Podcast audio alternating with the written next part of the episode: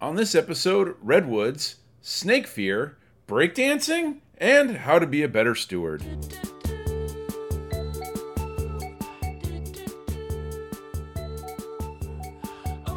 Welcome to the Almost There Adventure Podcast.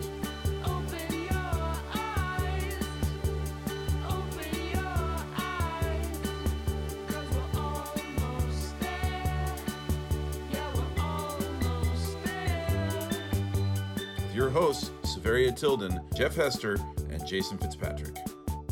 Well, hello everyone, and welcome to the Almost There Adventure Podcast. We're now about three months into all this, uh, four months maybe even into all this kind of COVID madness. So we thought we'd just kind of touch base with everyone and let everyone know what we've been up to, where we've been. If we've had a few adventures, we've done a few things. Um, to start off, it only took me like about eight years, but I finally got my, my photo website up. So that's kind of exciting. So if you want to check it out, check it out. That's at uh, fitztography dot net.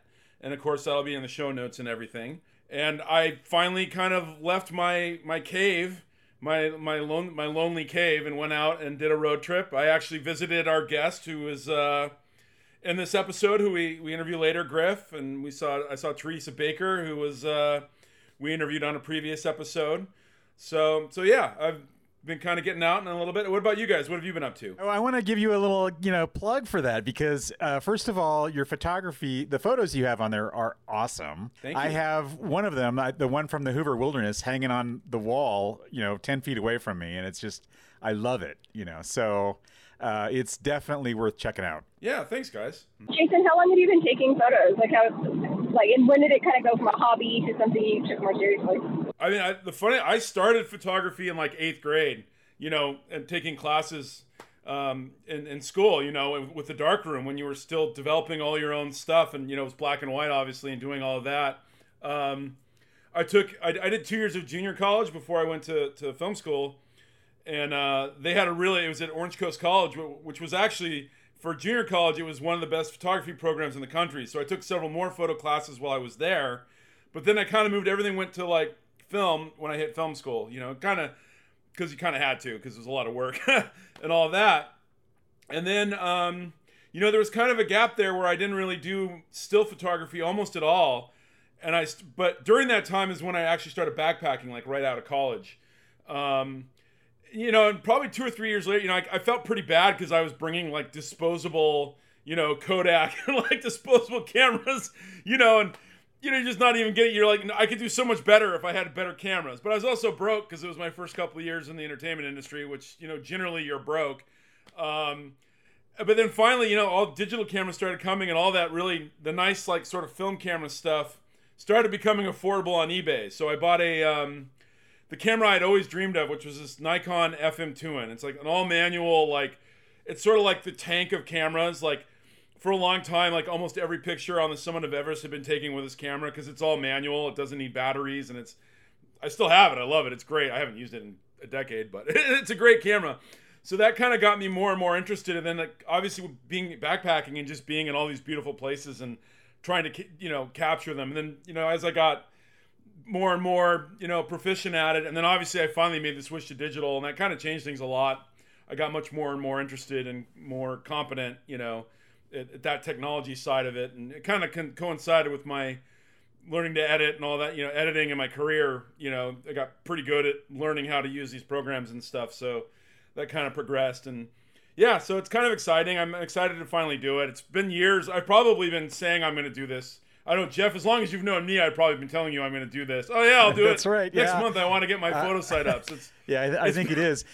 But you know what you're what you're describing is, I think, something that we can all relate to, because any of us who've, you know, been someplace special in the outdoors, you know, you want to be able to kind of capture that essence and and share it with the people who haven't been there, you know, like, wow, this is an amazing, beautiful place. And it's so, you know, you can kind of do that a little bit, you know, but it takes a real talent to do that well. And I think you, you've done that in your photos. Well, so thanks, Jeff. I appreciate hats off. That. Yeah. Yeah. I feel like yeah. I've been taking pictures on my phone recently, and all I keep thinking is like, I just want to have my hands back on a real S L R again. Yeah. Phone cameras have come a long way, but there is something, it's a different, it's a different animal. You know what I mean? Even though you can do some settings and fine tune things, it's definitely a very different um, a different a different process. And I still shoot with our phone. Like I probably I did. Jeff knows when we did the Wonderland Trail, I probably did five shots with my iPhone for every one that I actually set up and took the time to do, you know, with the good camera. And they're great for that. That little, if you're not gonna, if I'm not gonna spend, I know if I'm not gonna spend an hour on it and post product, you know, post and making it perfect and making it something that I want to print, I just use the iPhone too. But you know, uh, but but yeah, I, it's it's a great hobby to do with the outdoors. It's a great hobby that sort of pushes you to get out into these, you know, to get outside and, and go visit beautiful places. And that's kind of my favorite thing about it, I think. Awesome. Where did you and uh, Griff go on your on your trip? I just visited him. I mean, obviously, he's, he's in a place I love. I mean, yeah, he's up, you know, he works at, um, you know, the Humboldt uh, Humboldt State Park, uh, Redwood State Park. And that, that's just such a beautiful place up there. I've always just loved that area of, of California, you know, the very northernmost part. So I, I visit, I just visited him up there. Um, kind of hung out in the Redwood for a few days, you know, just... He was working. I'd go out and do a hike. I went up and I hiked in Fern Canyon, which is one of my favorite sort of easy short hikes, you know, uh, way up there, and Prairie Creek Redwood State Park. Um, yeah, I did that, and then I then I also snuck in a, a my my first backpacking trip of the year since all of this kind of craziness happened, and I'd always wanted to go to this place, and I I backpacked up in uh, Trinity Alps, um, which are really beautiful. Um, but that was kind of crazy because it was Fourth of July weekend, and you know, I again I'd never backpacked there before. I knew it was reasonably well known, but I and I figured there would be people up there, but I had absolutely no concept of how crazy it would be up there. Um, and uh, I got up there. I, I think the the nice the nice people at the campsite next to me, and we were ta- uh, we were talking when we got up there because we had actually run into each other at the trailhead too, and kind of passed each other once or twice. And we at the lake we were at, which was uh, a lake called Summit Lake on the Four Lakes Loop up there. No fewer than, no fewer, certainly than twenty-five tents, probably more than thirty tents on around this small lake. There was like no flat space that wasn't, didn't have a tent. You, t- like ten feet maybe between you and anyone in any direction, you know, I mean, it was, it was, it was quite insane. Um, you know, very pretty spot, but then, you know, so what, fifty-seven, fifty plus people there. And then the next morning by noon, I was the only one there. Sunday, Sunday the fifth at noon, I had, I, I'm not kidding, the entire lake to myself for about an hour and a half before somebody else showed up. So, wow, that's um, awesome. Yeah, that wasn't crazy. And then I had, I think the most afraid I, like scared I've ever been, uh, backpacking thing happened. So I spent two nights there. Um, Monday morning, I got up early because I, I knew I was going to have to do some work that day. So I, my alarm went off at five thirty and, you know, it was, the sun was still kind of coming up and it was still kind of dark, and I was hiking up from that lake, and I had almost made it to the, the main Four Loop Trail junction when all of a sudden I looked out of the corner of my eye, and this this tan, you know, medium-sized animal was running right at me at like full speed. Now, obviously I'm alive and I'm not maimed, so what it was was a Labrador. But if you see a Labrador running at you when it's not fully light yet, it, when you haven't even seen a person that day at like six, you know, thirty in the morning, obviously the first thing that pops into your head is not Labrador running at you. So that was that was it was so crazy, and um, you know, thankfully reasonably quick I realized it was a Labrador, but there was definitely that like like you know. heart attack almost like moment of seeing this mountain lion looking like like running at you at six thirty in the morning. And I, I you know, his owner was was like, because she was coming kind of from behind and up and above me, so I didn't see her until after even a moment with the dog. Like even like the for the first moment, there's this Labrador jumping up and down and like licking me and like, you know, super happy to see me, and I couldn't even see his owner. I'm like, is this dog wild? And she wasn't far, you know. I think it's just it, it, I think I had seen the dog before at another lake the day before, but it was, uh, yeah, that was definitely a, uh, it definitely woke me up, you know? Yeah. Um, yeah. So it got, it got the heart going. That's funny. Yeah. Uh, you know, it's a, a week ago we had a whole, um, for Adventures Zone, we did a whole week of workshops. Um, and you know, a lot of it was like, one of them was, you know, out, getting outside together, like just sort of like navigating what it's like to be getting outside these days and what's safe and personal risk assessment kinds of things. Uh, you know, and it's interesting because oh. even with getting outdoors, even though it is, I think, one of the more safe places, there's definitely a lot of considerations um, to keep in mind. You know, holiday weekends, that's a good one. Um, and just how even by being able to go maybe on a, stay a little longer, you're able to see less people. I know um, my husband and I, we were, were basically, we have a van, so we can be pretty self-contained. Um, and we had some family stuff that we wanted to be home for, which my home is in Washington State. So it was interesting because like all there's so much extra thought that went into planning. Like we got COVID tested before we left, and you know, just navigating just sort of the journey and making sure that we're staying safe, not wanting to get my parents sick. Like there's just all these other considerations, but ultimately, and especially because we have a van, so we can be a little bit more self-contained. You know, we kind of struggled the whole time with it. We talked a lot about like, how does this like, how does it feel? And like, in a lot of ways it feels fine. And it, we felt like we could navigate safely. And even though some of the campgrounds were kind of crowded, everyone's kind of doing their own thing. So again, you're not like in close contact with people you don't know. And it was really easy to kind of navigate bathrooms, like easier for me um, than Paul, like with the men's restroom situation, but like it was easy to navigate with, you know, the hand sanitizers, the masks and all that kind of stuff. But there's still sort of this feeling of like, should we go? Should we, should we not have gone? You know, it's, it's an interesting time to still be deciding and making the decisions whether to get out. But at the, at the same time, for like the mental health piece of it, it was so nice to be outside, be breathing fresh air, be on trail, be sitting by a lake, you know, all those things.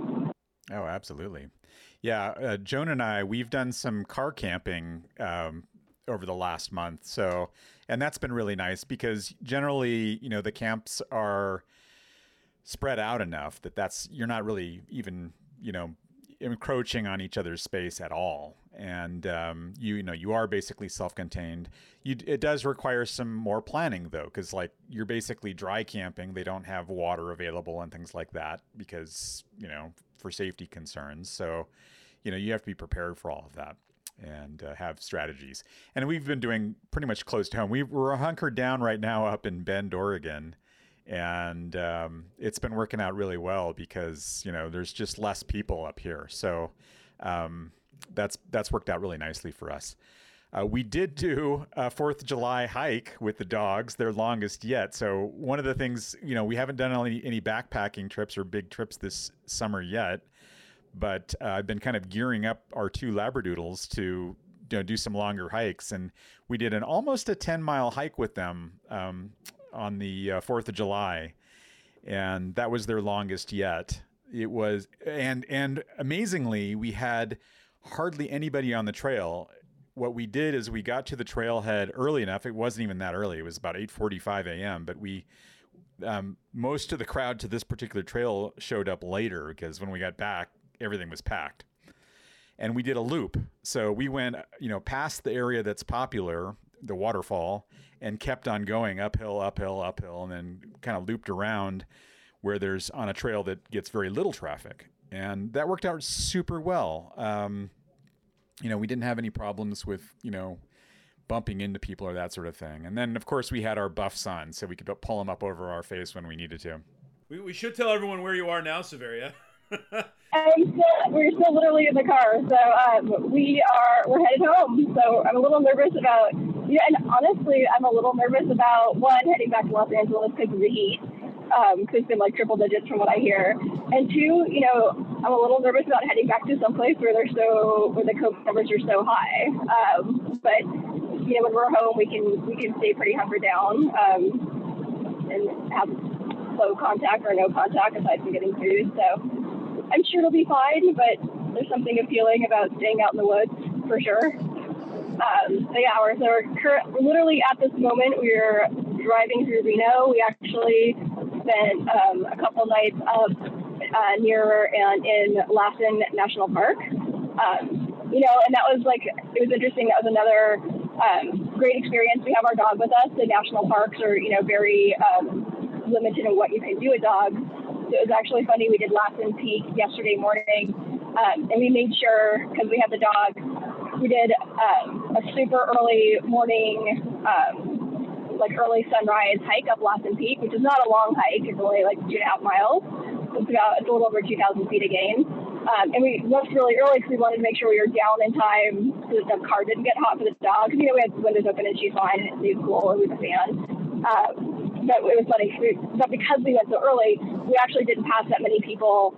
Well, we didn't pass anybody going up, but we only had a few people coming down because there's only a few people who had gotten uh, that much earlier than us. Um, but, you know, we had an interesting experience because when we came back in the parking lot, we obviously had just, just come back from our hike, like our backpacks, you know, were next to our van and everything. And we had the dog out walking around and a ranger stopped to, um, to just chat with us. And it was funny because like, he was just chatting and he was super nice. We had a lovely conversation.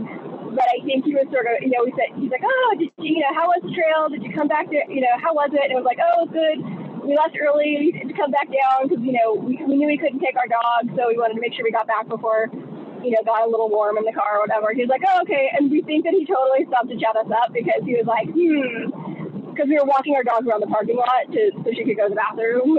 And we were like, I bet he was going to, like, try to see if we took the dog up on the trail or not. Um But it's interesting because we had this experience where, you know, just with the light, it was light of everything that was going on. And this is just sort of generally throughout our trips. One of the things that I have to say that I am just so much, you know, more aware now. I think I've always been aware, but I'm looking at it differently. You know, we stayed at a few campgrounds, and both of the campgrounds, like, all, actually, every campground that we stayed at was entirely white. Like, there was literally no people of color in the entire campground. And even the interaction with the ranger, which was super friendly and super nice, I just wonder, like, would it have been different if we weren't people who, like, looked like we knew what we were doing, white, you know, white individual, you know, white individuals. Um, it's just really interesting to be, with, in light of everything that's going on in the world right now, just sort of being aware of the fact that we can go just about any place and never have to think about whether or not we're going to feel comfortable or if we're going to look like everybody else or fit in and stuff like that. And so it's been interesting because that, I think, has been one of the biggest difference on this trip. And just as I see the outdoors and I look in the outdoors, uh, the national parks on the trail, there's definitely a lot more people of color, which was awesome. Uh, but in general, in some of like the more, the campgrounds that we were staying at that were a little bit more off the track, you know, Forest Service because we were in the van and stuff, um, it was interesting that it was just very white experience, and um, it's something I'm much more aware of now than I think I have ever been. Yeah, no, it's it's. Uh, I mean, again, I, it was something that I think I had noticed subconsciously before I, I met Teresa, and I did the documentary with Teresa all those years ago. Um, but it definitely opens your eyes, kind of, when you have that realization, you know. And, and it wasn't something that I understood necessarily all the the intricacies of or, or the causes of, but but it definitely. Um, It's definitely a major issue that, that we as outdoor people in the outdoor industry and, gosh, in so many other places in society, we're we're, we're going to, you know, I think we're painfully going through part of it now, but it, there's a lot to be done. And, yeah, let, let, it would be nice to see, you know, more people of color in camping or feeling comfortable doing that, you know, doing that kind of thing for sure. Um, yeah, it's it's it's a tough it's a tough one. And I would just, you know, I would invite listeners who are listening in. We would love to hear about your experience. I mean, this whole podcast is about, like, almost, you know, being almost somewhere, being almost there, just being outdoors and being sort of an everyday adventure. So I would just encourage our listeners, like, if you have a story that you want to tell, if you want to share, if you want to, if you know somebody that you think we should be interviewing, write in. Um, I could put show notes where we can put, um, you know, a link to make recommendations, but we would love to, as we keep going on this journey, interviewing people and just making sure that we are representing everyone out there. Well, speaking of diversity and inclusion, um, this week's interview subject, he is also a, a white person, but he um, has been a big advocate for diversity and inclusion. I actually met him during the making of the documentary I did with Teresa on diversity and inclusion years ago. Again, link in our show notes. Um, He's a naturalist. He's a uh, a great dancer, by the way. We'll have that a link to a video of him dancing in the thing as well. An all-around amazing human being and, and, a, and a lot of fun. So uh, why don't we just kick off the interview? All right. Well, Severia, Jeff, and I are, are a little jealous of our guest, Griff, today because we're all locked away in our quarantine quarters down here in super hot Los Angeles. And uh, our friend Griff is in a redwood forest right now, Zoom calling us, and we can see all the beautiful trees and, and ferns and everything behind him. Uh, welcome to the show, Griff. Thanks uh, thanks for coming on. Thanks for having me. I'm super happy to be here. really exciting. Why don't you tell everyone uh, where you are and, like, you know, what you do where you are? So I am deep in the largest old growth redwood forest on the entire planet Earth. And that is in Humboldt Redwood State Parks. And I believe it's ten thousand acres of old growth forest and tree, the most trees over three hundred fifty feet tall anywhere. It has never been logged. It's never been uh, managed heavily by humans um, other than the Sinkyone people who uh, stopped managing it about two hundred years ago. And I am the nature guide, the park interpreter, the cultural natural resource interpreter. So I'm calling myself a nature guide. So, so in this beautiful place, in this sacred, one-of-a-kind area, there's only four point six percent of the old growth redwood forest left. And so with, and I'm in the biggest, biggest piece. So within that, I am the nature guide. I'm the natural and cultural resource interpreter. So I'm the person who talks about the park, talks about the nature, talks about the history, helps visitors uh, learn about what they're seeing. That's, that's my job. I'm the naturalist. That's so cool. Um, there's so many things to talk to you about. Um, you're kind of a Renaissance man where all of this, this stuff is concerned. Um, But why don't we, since you're in the parks, why don't we start out with that, and, and, and why don't we talk, or why don't you talk a little bit about the importance of parks and your sort of philosophy of the park? Because I know it's a very deep and, and interesting uh, take on, on our parklands. Well, when, you know, it's interesting is sometimes uh, when I'm out here and I just look around, I'm like, this place is protected. And we almost lost all of these old growth redwood forests. Were it not for people like Laura Mahan and Save the Redwood League, and uh and state parks and Rockefeller, who put in two million dollars, it, it always says one million dollars, he ended up putting in two million dollars, but if it wasn't for those people, we wouldn't even have the four point six percent that's left. So sometimes when I think about parks, I think about it from the whole span of modern history, is like going back to the Industrial Revolution, and we live in a society now that has placed value on uh natural areas and protects them. And that's pretty exciting. Um, it's weird that it has to happen that way, that that maybe our culture or our spiritualities didn't just kink it, kick in, and we didn't, uh, you know, just save them on our own. But we now have, we live in a society where we protect these places for biodiversity and for people to recreate and for educational and spiritual experiences. And I think that's really special. And I think it's also just a starting point to where we should be headed. Where where is that? Where do you think we should be headed? Looking back over our full like history, when we when we developed areas, and we f- we felt like we were conquering nature. So we were we were conquering nature. So if you could build a road right through this swamp, that wasn't a bad thing. That was interfering with, you know, uh, salmon and clam and oyster life cycles and waterfowl life, life cycles. That was a success because we overcame nature. And we had that cultural conditioning for so long because we've had this like long, long history of seeing our our uh, family mysteriously dying of invisible things like COVID viruses, coronaviruses, and also being hunted by big animals like short-faced bears and saber-toothed tigers and Lord knows what else. And so we, for a long time, for thousands of years, had this this conquer nature conditioning embedded in us. Even if it wasn't like totally, you know, like uh, obvious, it still was this conquering nature thing inside of us. And I think we're slowly coming out of that now because we look at, at what we've done. We've conquered, we won, fight's over. Okay. So now we're, we're going, oh, maybe that wasn't such a great idea anyways. So we've protected a few places and parks. And I think now we're starting to re-examine ourselves and our place in nature, and maybe what nature was in the first place, and maybe what drove, you know, drove our fear, and how come we don't have to have that anymore. And so where I think we're going to go from here is, I'm an optimist, is that people are going to want more places that are set aside for recreation, spiritual development, biodiversity. And I feel like this is going to pick up a lot in the near future. That's great. You know, you mentioned um, Laura Mahan um, and, and, the, and, you know, the fact that now these places are protected. That's a very like interesting history. And I know in the past I've heard you, you t- talk about Laura Mahan, but do you want to talk a little bit more about her and, and the, you know, just how we ended up saving the redwoods and that whole story? Well, Laura Mahan was born to pioneer parents. They came out here in the eighteen fifties. She was born in eighteen sixty-five, I believe. And she was unusual for women in that she grew up uh, playing in the redwoods and working on her farm, and then went to uh, Mills College in Oakland, and then was like one of the first women accepted to this architecture, uh, and I can't remember the name of it, institute in San Francisco. And she came back and she was painting the redwoods, and as she was painting them, they're like falling around her. And so she became one of the very first forest activists. And she started the Women Save the Redwood League, which was a different group that kind of paralleled Save the Redwood League. And she was the most active activist of all when it came to saving the redwoods in um, California. And she uh, she actually did what I what I believe is the first direct action, the first civil disobedience by a non-indigenous person, where she got in front of the trees and, and in between the trees and loggers, and she's like, "You're not going to log this. And this is, we're trying to buy this, and you have to wait until we can come up with the money." And her husband went and they got the authorities and they stopped. And, you know, for a woman to do that, like, and this was nineteen twenty-four, this is right after women federally had the right to vote. She was organizing and being a leader long before women had the right to vote. And um, during it and after it, she was a forest activist.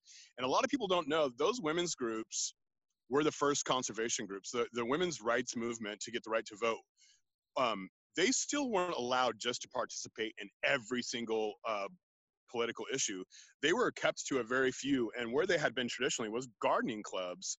And so a lot of these women knew a lot about botany and forestry, and as a result, um, after they got the right to vote, even while they're getting the right to vote, they also weighed in on forestry issues all over the nation, and especially here. And they galvanized around the Save the Redwoods movement. So the Women's Federation, uh, the California Federation of Women's Clubs actually made saving the redwoods their priority, and um, mostly because of the advocacy of Laura Mahan. So she's my hero. I don't have any tattoos, but if I was going to tattoo anything on my arm, it would be a picture of Laura Mahan in her long black dress and her big black hat and her big black sun umbrella, and that's what will be on my arm. And I'm seriously contemplating doing that, because the more I read about her, the more awesome she becomes. Uh, she was just all over the place. She was an advocate on top of being an advocate on top of being an advocate. She was amazing, tireless. Griff, you'll have to send us your favorite picture of her for the show notes. Okay, I will. I definitely will. I, I want to see. I want to see the whole thing. Yeah, we want to see what the tattoo will look like. Yeah, you know, when it comes to to happen. I'll send you the picture that will be the tattoo. Well, so so now we're talking. So we've preserved these lands. As someone who's now somewhat tasked with and and and like at least in educating people. You know, we have our podcast, our listeners, as well as us, we're, we're adventurers, right? We love going into the places that have been preserved and rescued. What can we do to be sort of better stewards? Like, what can we do to help preserve these e- ecosystems um, and keep them pristine, or as pristine as possible, for like future generations and for ourselves, even in this generation? Well, I think that there's so many different levels or dimensions to answer that question on. So there's definitely action items, what I want to get to. Um, sometimes when you sit out in the in the redwoods for too long, you get super philosophical. And so if I do that, just bring me back to the action items. I'll never bring you back. I will never bring you back. Just, just I'm in going. amongst these like two thousand year old trees, and there's nursery logs and redwood sorrel and sword ferns. And so like, I, and the lighting is coming in really, really cool. And I'm sitting right next to the South Fork, the Eel River. And so it's illuminating all the maple leaves, which are a lighter green than the redwoods. And so it's just, it's amazing. Where where I'm talking to you from is a lot like heaven. But what I would tell adventurers is to first, like, if they see their adventure quests, their weekend adventure quests as terminal experiences, uh, if they could reassess that way of thinking and, and, and not see these as terminal. I don't want any visitors to see coming to a park as a terminal experience, because we – We're, we're, we don't have the privilege of that. We don't have the luxury of that anymore. We are losing songbird species at a phenomenal rate. We're losing insects, which are the the plankton of the land, if you will. They support the the food web. And we're losing all these things really fast, and we don't have time for people to be just vacationers that come out into the redwoods and go, "What a beautiful tree. Let's get a picture in front of it," and then go home and drop it. Um, we need people to come out here and enjoy themselves and have fun first and foremost, but not see it as a terminal experience. See it as something that you love and you want a relationship with, that you'll come back to again and again and again, and recreate spots, uh, recreate, you know, whatever visuals or, or wh- whatever about the park made you feel awestruck. Try to recreate that through the form of restoration ecology where you live. Plant native plants.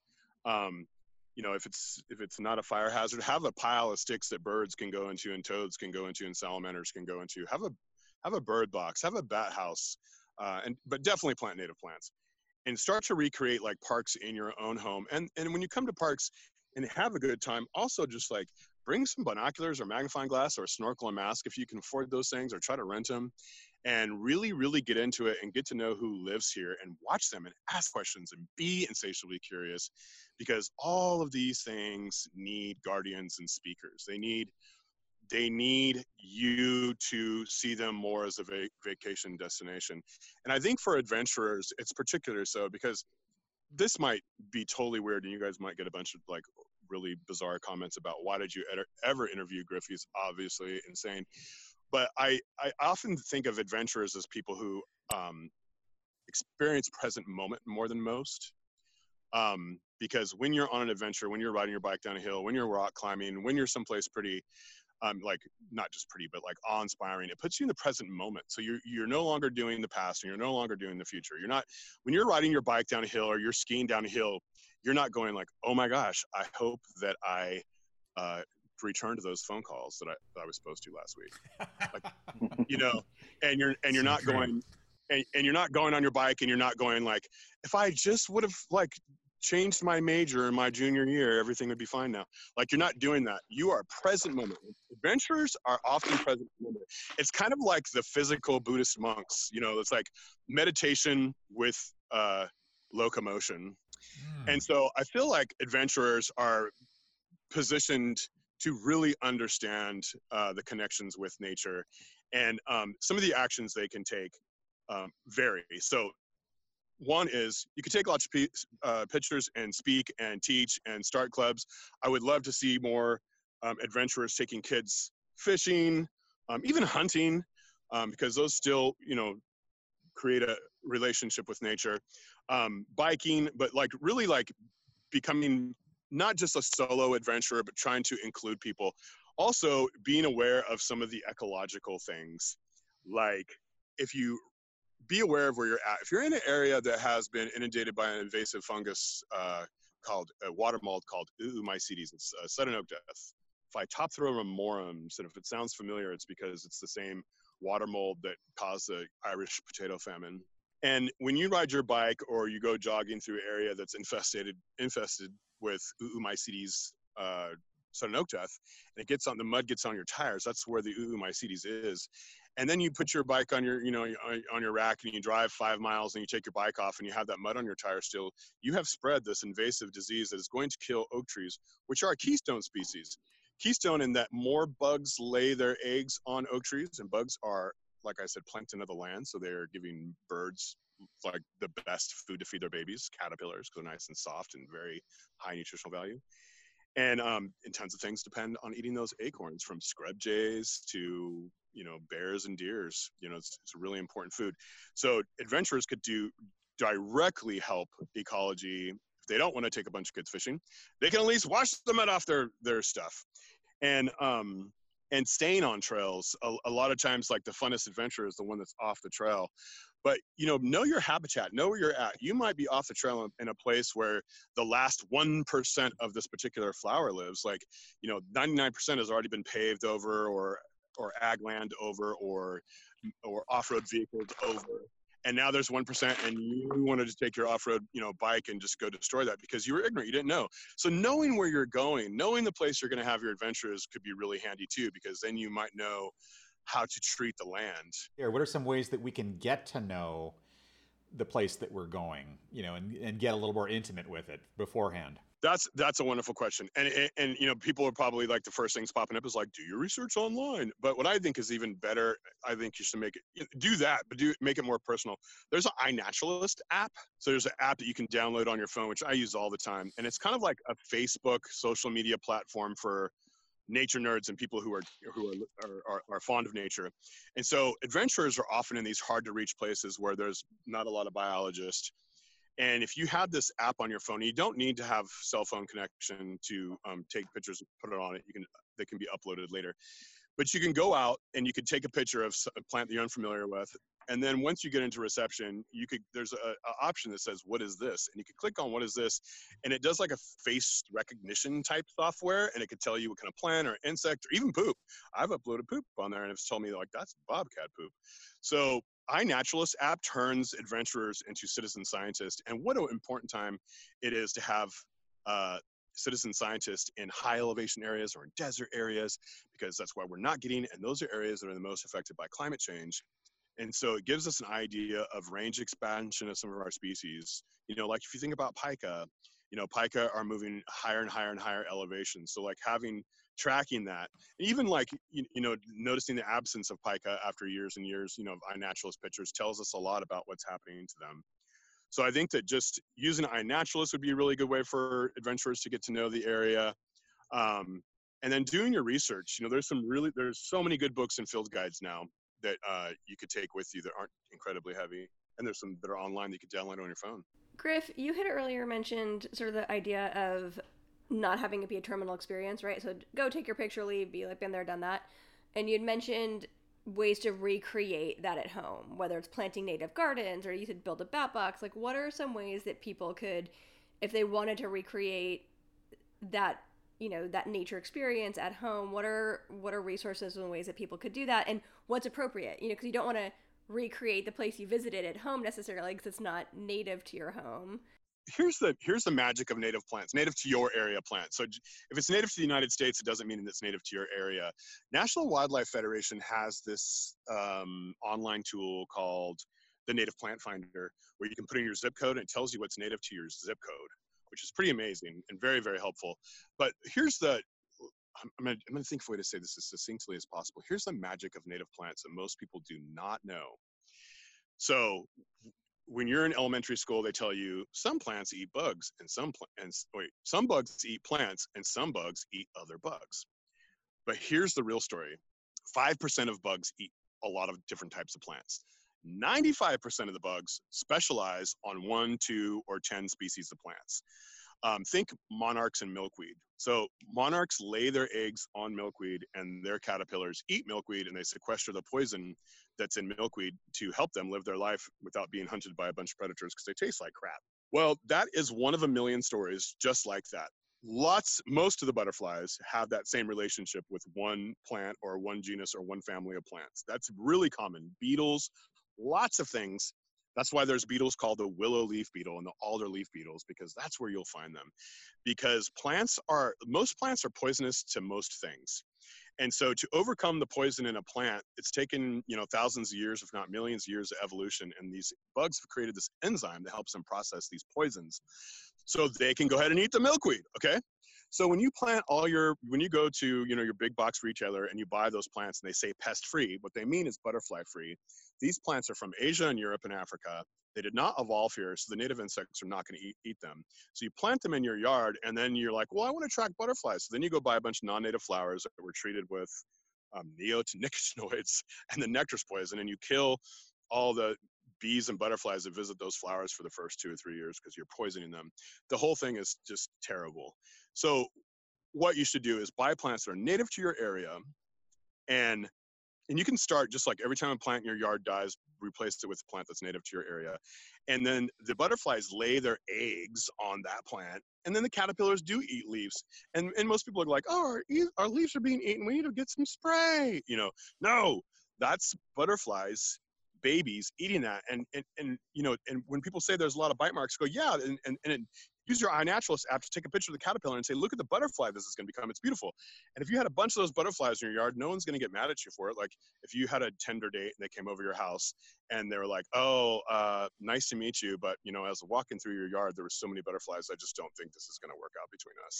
Like, like no one's ever going to say that, right? No one's mad at too many butterflies.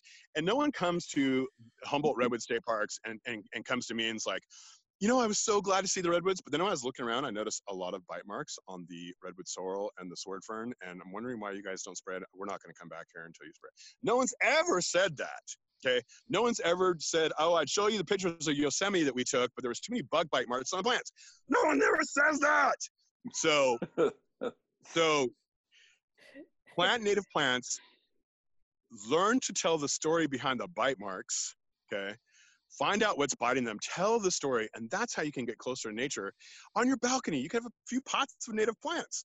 And that's one way to recreate it. And also just having a water feature is really good. Um, do not feed wildlife, though. Do not feed raccoons. Do not feed opossums. I love those compassionate people who are like, the opossums are outside and they look so hungry. and then they get a bunch of cat food and they put it out there. And the, um, what happens is that they attract all the opossums and raccoons, and then they get habituated. Habituated means I'm not scared of you anymore. And then they go to your neighbor's house and your neighbor shoots them. Um, also, a lot of times when you feed wildlife, you inflate the population artificially. And so once you move, then a bunch of them have to starve to death until they can get right, you know, get back to a normal population level. Feeding wildlife just never, ever works out. You know, if you want to, if you want to attract wildlife to your yard, plant things they evolved with that they recognize as natural foods and know that didn't come from you. They know that the mail mix came from you in the little pink bowl next to your door. So stop it. So I think it's time in the interview for us to bring up a little thing called Boss Dances Like a Boss. Oh my goodness. Do you want to, uh, so uh, do you want to tell the story of, bo- of how that magnificent video came to be? Uh, before I was state park interpreter, like five months ago, I worked for the California Conservation Corps for eighteen years, where I took youth, uh, mostly urban youth or suburban youth, and I would take them into the wilderness with me. They joined the California Conservation Corps. They'd move up here. They'd live in a residential campus like, you know, college dorms. They would um, earn scholarships. It's a really good program. And we would go out for eight days at a time camping. And a lot of times, this was their, most of them, that was their first time camping. And so your first time camping is for eight days and you're backpacking into, you know, the Klamath Wilderness, you know, up to the Klamath or the Yalabali Wilderness. And you have a mule team taking some of the, you know, heavier stuff up.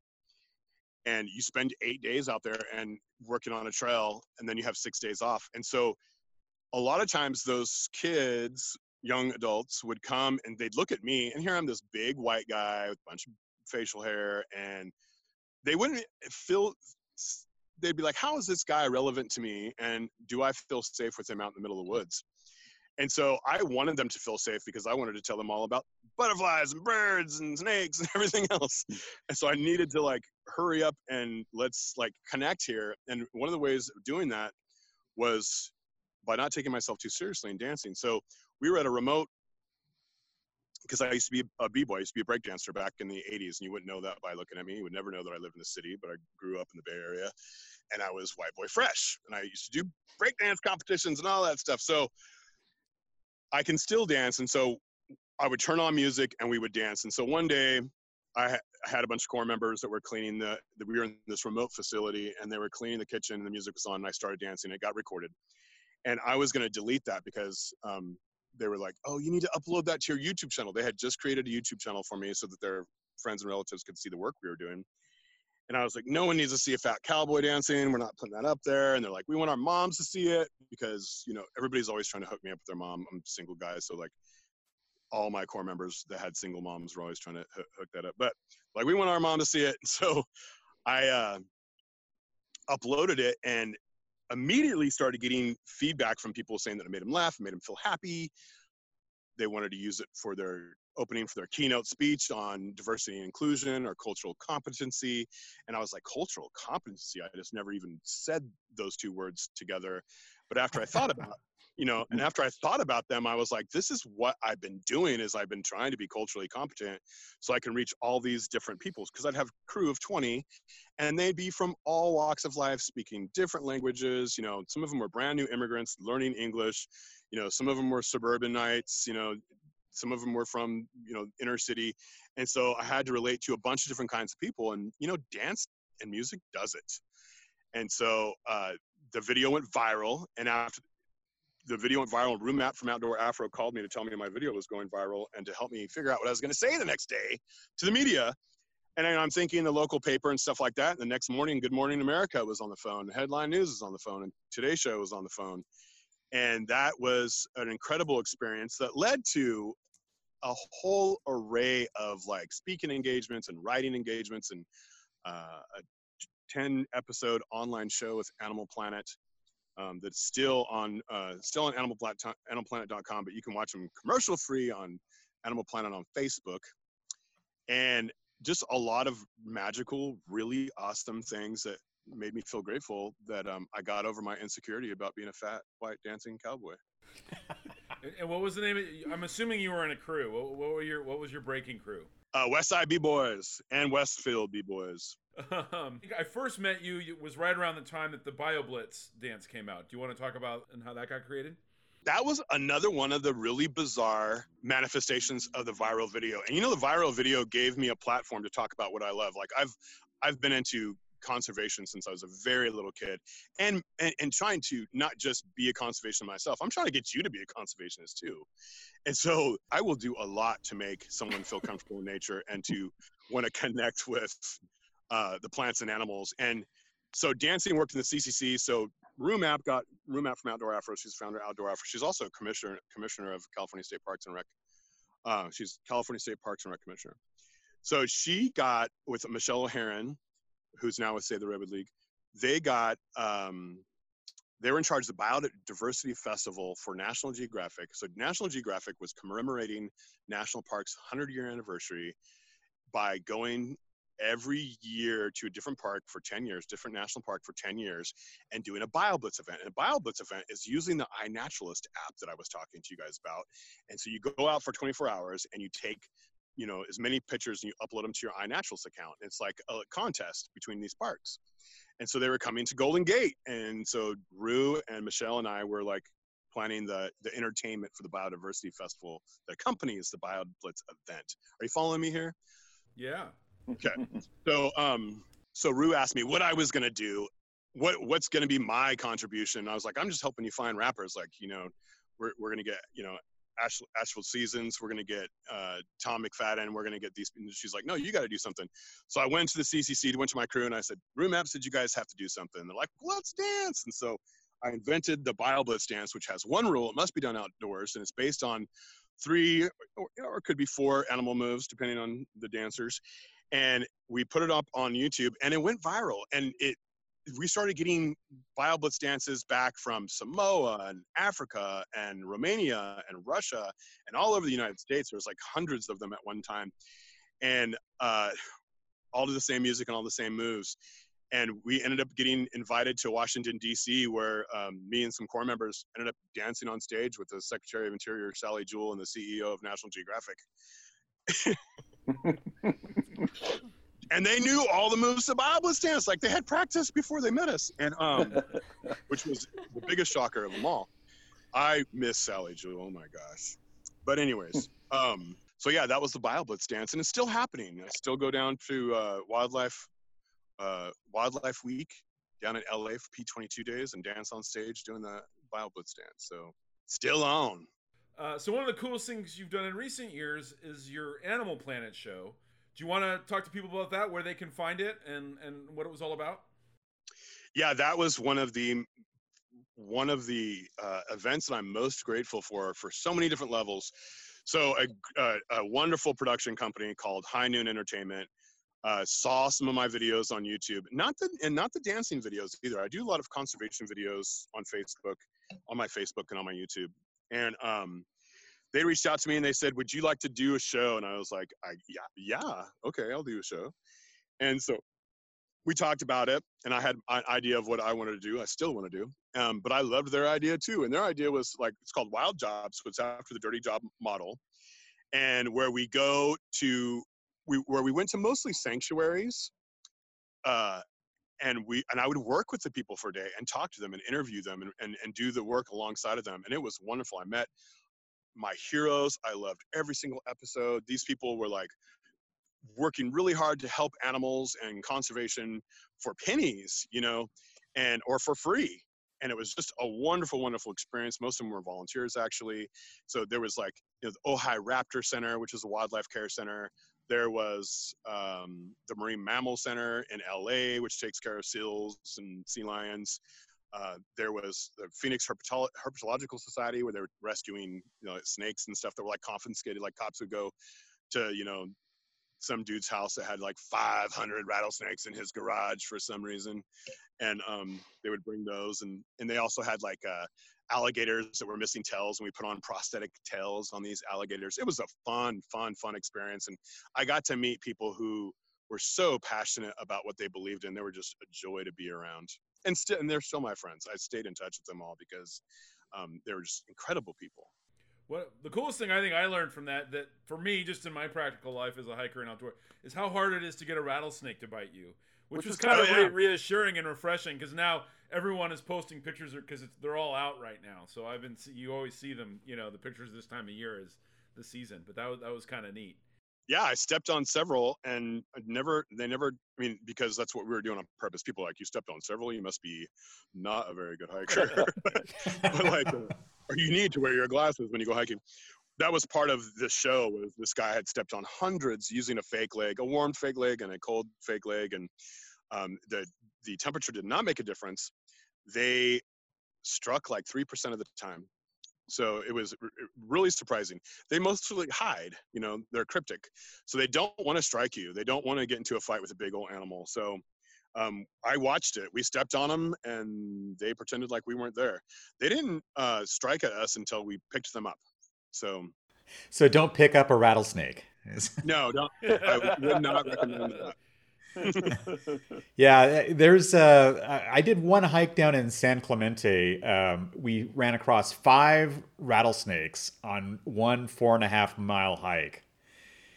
And uh, one of the guys that I was with, you know, says, "Oh, you saved my life," because I, you know, jumped in front of him and said, "Look out, there's a snake," you know, but they don't really freak me out that much. I mean, I don't like snakes per se, but I mean, I'm not like, you know, cuddly with them or anything like that. But I think that a lot of people are just afraid of snakes, and they're very fearful of rattlesnakes. So it's great to learn a little bit more about them and, and understand them. And then maybe some of that fear gets, you know, alleviated. I have a theory about snake fear.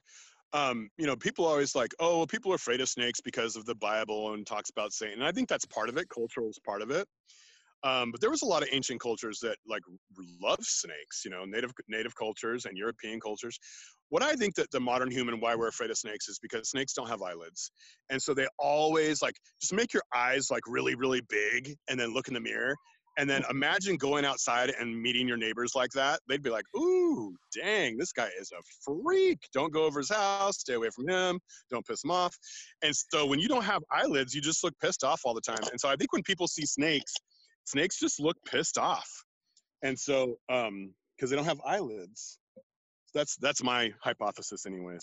So, so Griff, I mean, clearly this is a dream job. Um, what would you, like, as, I mean, one, how did you get this job? I mean, you come into it pretty qualified and having some experience. So talk a little bit about what probably made you uniquely qualified for this job. But for somebody who's listening to this, who's like, wow, that is the dream job, and maybe they're not there yet, or they're not on that certain path, like what can what can people do to sort of start and or pursue a career like yours? And eventually replace you. Yes. yes. And eventually replace me. Well, they can they can help me get another ten episode show, and I would be more likely to leave. But I don't know. I you know I was telling my friend yesterday. They said, "When, when are you going to retire?" And I was like, "I don't know. I could stay at this job until I died. I mean, it's it is a dream job." What I would tell people is that what used to be the traditional ranger interpreter, the interpretive ranger kind of position, where you like stood by the parking lot and you're like, "Hi, folks, come with me." I think that that position is getting replaced with more of an education specialist. Specialist kind of position, because unfortunately you you can't talk about ecosystems and animals now without talking about the fact that they're disappearing, you know. So what I would suggest to someone if they wanted to get into this career as an interpreter is like, definitely study ecology, and if you can, go to a college where you can take interpretive interpretation courses.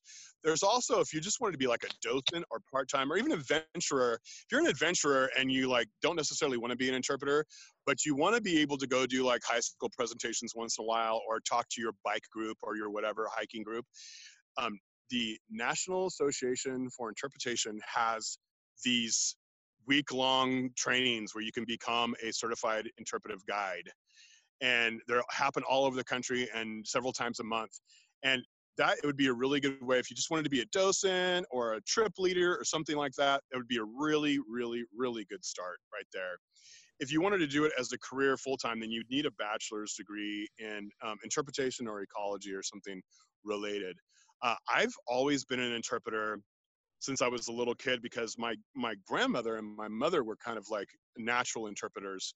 And they were always, and my mom incessantly asked questions, and so sometimes it gets to my nerves because she asked millions of questions. But when I was a kid, it was it was I, I loved it, um, because she would be like, "What are you looking at? You know, pick up that frog. What does it feel like? You know, where do you think that frog lives? And so it just got me thinking about where, you know, what what is the connections to everything else? And I feel like that's a really good place to start if you're in high school, is just start at home. Like, figure out what, get your iNaturalist app and identify the spider that's in the corner of your shower. Figure out what its life cycle is, what it eats, all those kinds of things. Just really start at home and trying to figure out what things are that you're seeing and maybe why they're here. So you might, a lot of the insects that I suspect you discover in your yard, even the ladybugs and even the worms and even the snails, are probably all from Europe. And so you could find out what these things were, and probably the spiders too. Like, most of the spiders that bite us in our house are from Europe. They're not native spiders. So you can start to find out what invasive species are here and then why, what plants they came on, why they like your yard so much. And you could start to put together an ecological story right from home and then telling people about it. Now, you might, they might think you're insane or weird. I've dealt with this my whole life. You know, they end up forgiving you about it, maybe get interested in themselves. But you want to just start saying, hey, check out the spider. The spider is actually native to France. What's it doing in California? And start having fun with it, and there you become the interpreter. So uh, another word for interpreter sounds like it is a nature nerd. Super nature nerd, yeah. A nature nerd communicator. Well, I think our I think we would all like to be more nature nerdy, and uh, I think our audience is the perfect group to uh, to take that on. Have them check out N A I, National Association for Interpretation, if you just want to get a quick class. I like or that. California Naturalist Program. There's California Naturalist programs all over the place, and they're usually like two weeks long, and they're also really, really valuable. I just did one last year. I learned so much. Even after all my experience, I still learned uh, cool stuff. But it's for beginners, so that's be another avenue. California Naturalist Program. Very cool.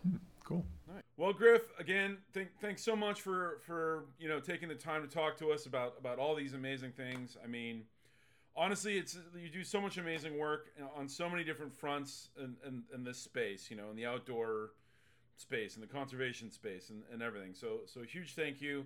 Um, how can people find you? How can they find your show? What's the best way for people to learn more about you, what you do, and, and what you've done? Well, for Wild Jobs, they can go to Animal Planet dot com, or they can go to Facebook. Um, and just once you bring up Animal Planet on Facebook, you just scroll down and see Wild Jobs. And if you like the episodes, put a comment on there like, when's the next ten episodes coming out? Because I would love to do that again. Um, I do live presentations right now until the pandemic ends. Um, I do them on um, Humboldt Redwood State Parks page every Fridays and Sundays at three thirty. And then after we reopen the park, which might happen sooner than we originally said, um, I'll still be doing like lives on there. And I don't know if regularly or just when I find something really cool, I might do a live. But the main place to find me would probably be on Facebook at Griff Wild. At Griff Wild, John Griff Griffith on Facebook, or my YouTube. You can just put in John Griffith and you'll see me dancing. And oh, Instagram yeah. at, at The Nature Nut. Uh, we'll obviously have a link to the, the Dance Like a Boss and the BioBlitz in our show notes, so so people can also see there. Thanks again, Griff. Stay safe. Yeah, I think this is going to be one episode where the show notes are going to be invaluable entertainment. So everybody's going to want to check out the show notes for the links. Well, that's going to do it for us. Please make sure to subscribe wherever you get your podcasts and follow us on social media on Instagram at almost there underscore AP or the Almost There Adventure Podcast on Facebook. You can find Severia at Adventurous Women, that's Adventure U S Women, Jeff at The SoCal Hiker, or me at The Muir Project. Our title track, Almost There, is performed by Opus Orange and is provided courtesy of Emoto. If ever there was an episode to check out our show notes, it would be this one. You can find them at almost there adventure podcast dot com. On our next episode, we talked to filmmaker Chris Smead about his new film, The Highline Trail. As always, thanks for listening.